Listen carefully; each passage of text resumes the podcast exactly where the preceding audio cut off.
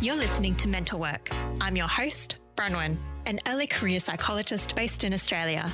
And this is the podcast taking a closer look at the challenges faced by early career mental health professionals so they don't have to go it alone.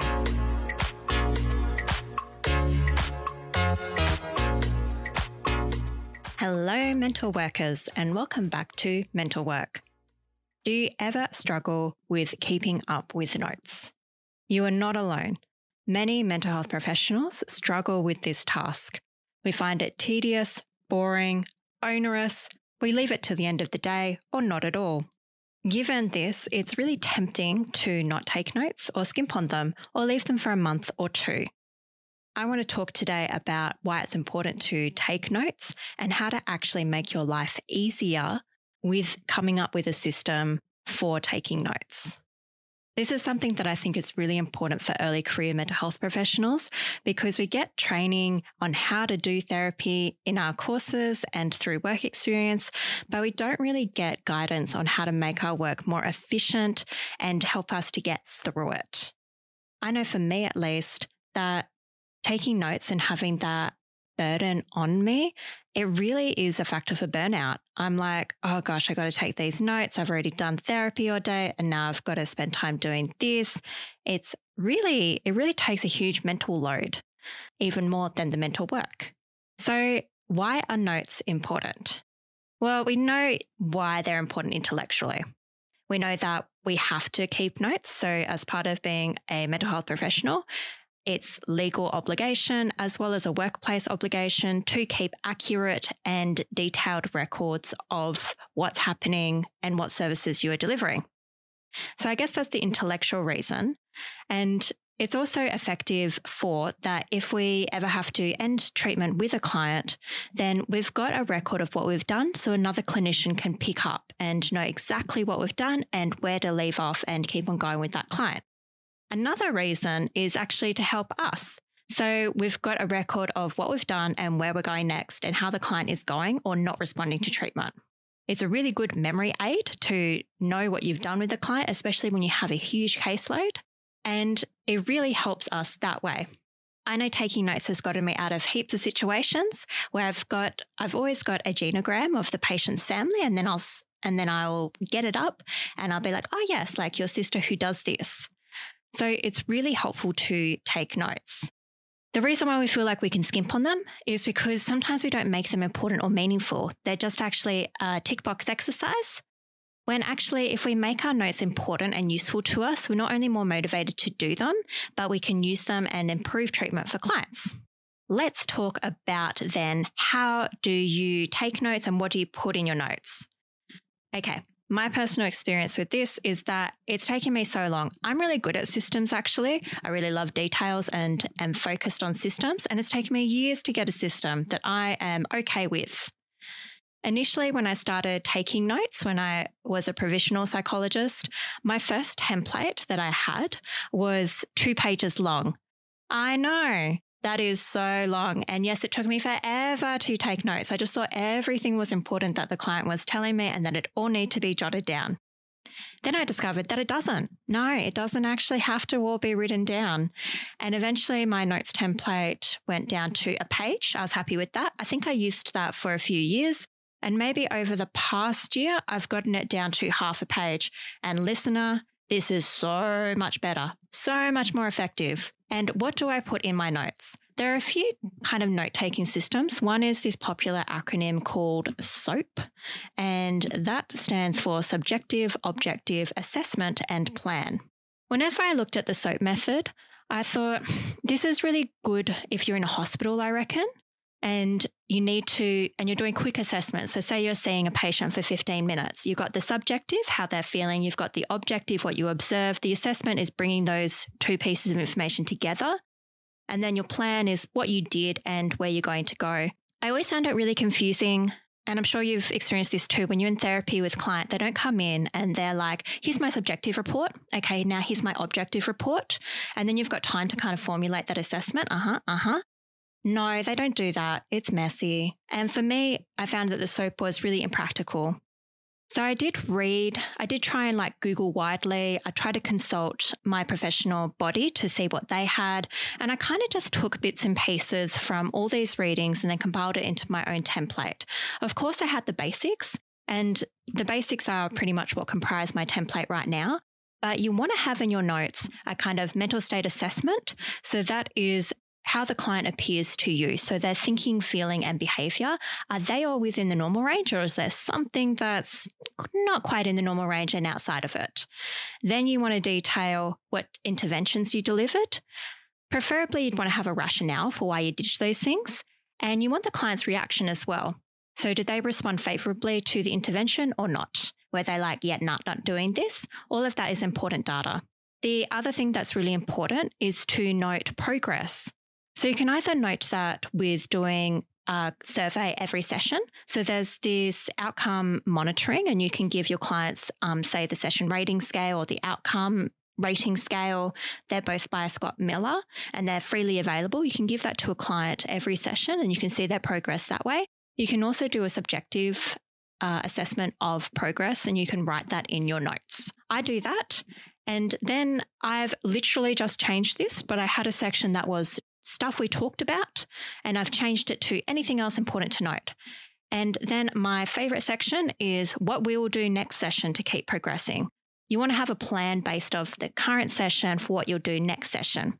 I've also got weeks until next session. I used to have date of next session, but then I found it too onerous to look up the date that they were having next session. If it wasn't, if I'd already pre arranged the appointment, then I'd have to look up the date and then that would take extra time. So essentially, what you want with notes, if I could summarize it, is that it is a comprehensive but not onerous summary of what you are doing with your client, your plan, and any updates to your assessment.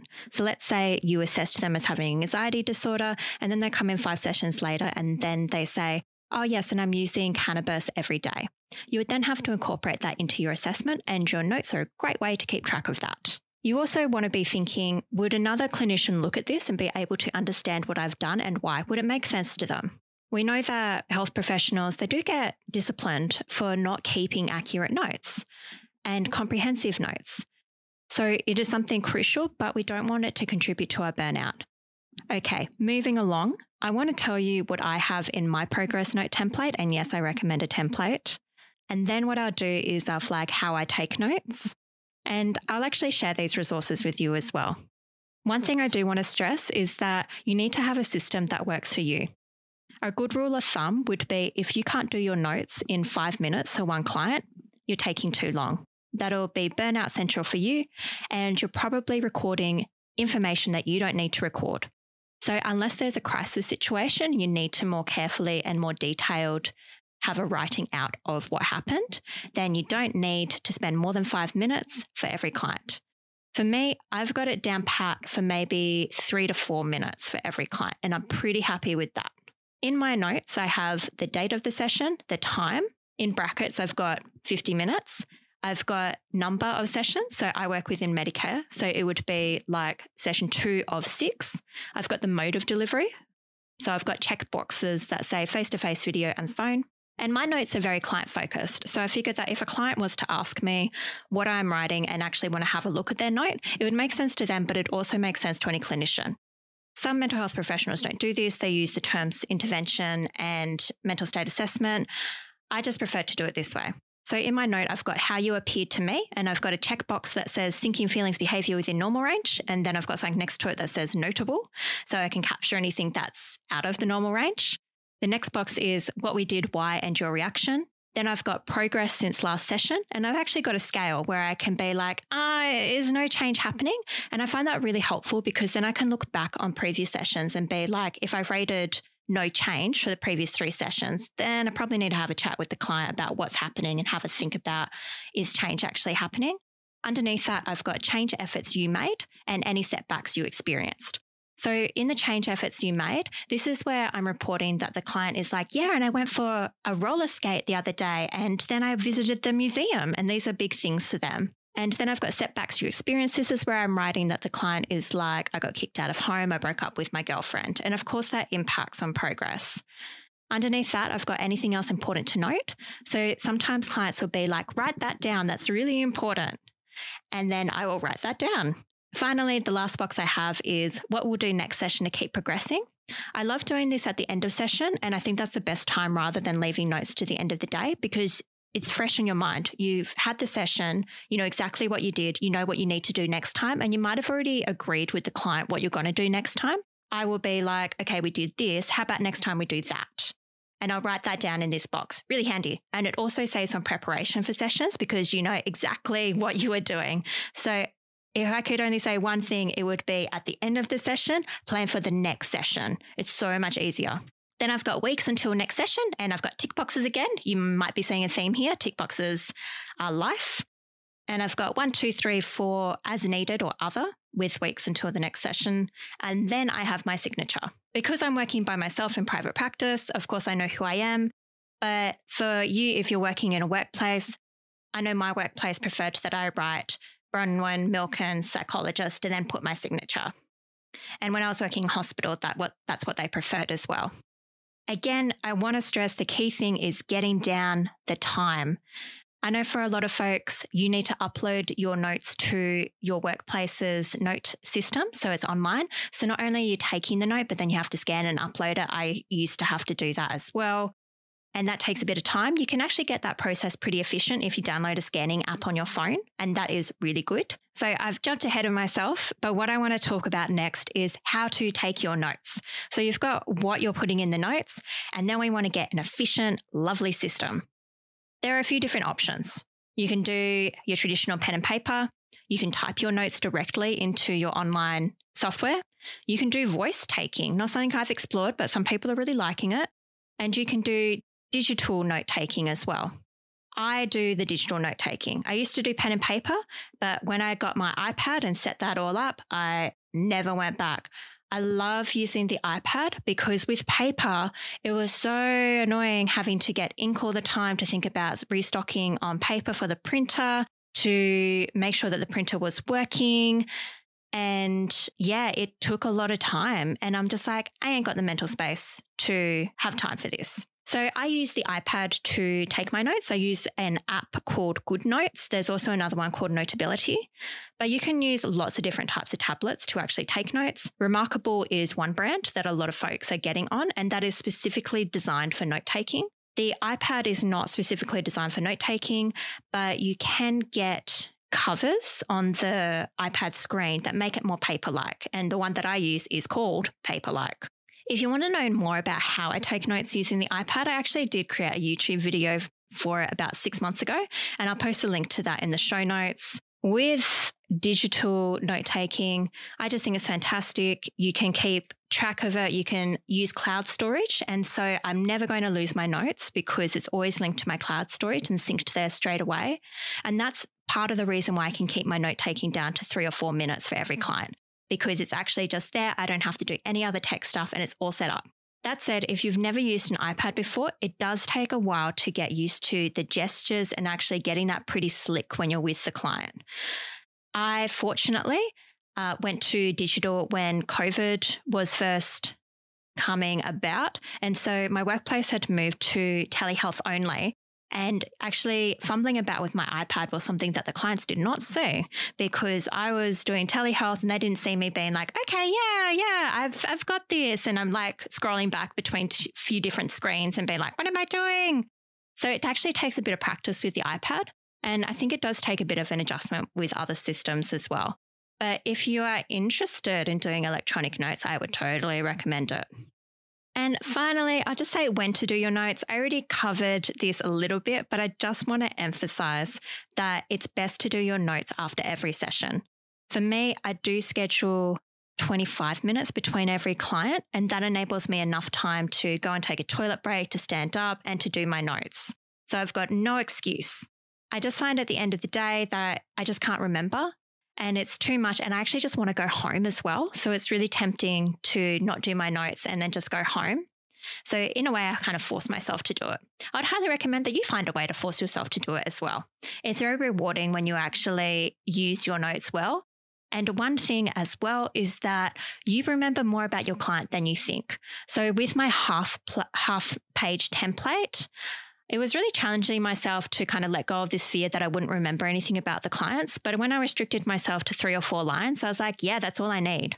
So it's really good to actually challenge yourself in that way and be like, yep, I can actually go off of sessions just using three or four lines and I can roll with it. Trust me, you'll get a bit more confidence. And I am also getting more confidence and refining my system still. I've also got another template that I use for reflection. And I'm trying to work out how to integrate that a bit more. So then again, I force myself to do it because I don't do it enough. Okay. I hope that was really helpful to you and just getting your brain ticking over with, okay, I need a template. I need to make a half a page. Let's challenge myself. Do I want to investigate electronic options? Or maybe I just want to stick with pen and paper for now. Whatever it's inspired you to think or to do, I've got a link to my notes template in the show notes, and I've also got a link to the YouTube video if you want to find out more. That's it for now. Take care and catch you next time. Thanks for listening to Mental Work, the podcast for early career mental health professionals. If you're loving the show and don't want to miss an episode, press subscribe on your podcast listening app. And if you enjoyed this episode or any of our previous ones, leave us a rating and review on iTunes and Spotify. What topics would you enjoy hearing us talk about on the show? We'd love to hear from you. Email us your suggestions at mentalworkpodcast at gmail.com. Have a good one and see you next time.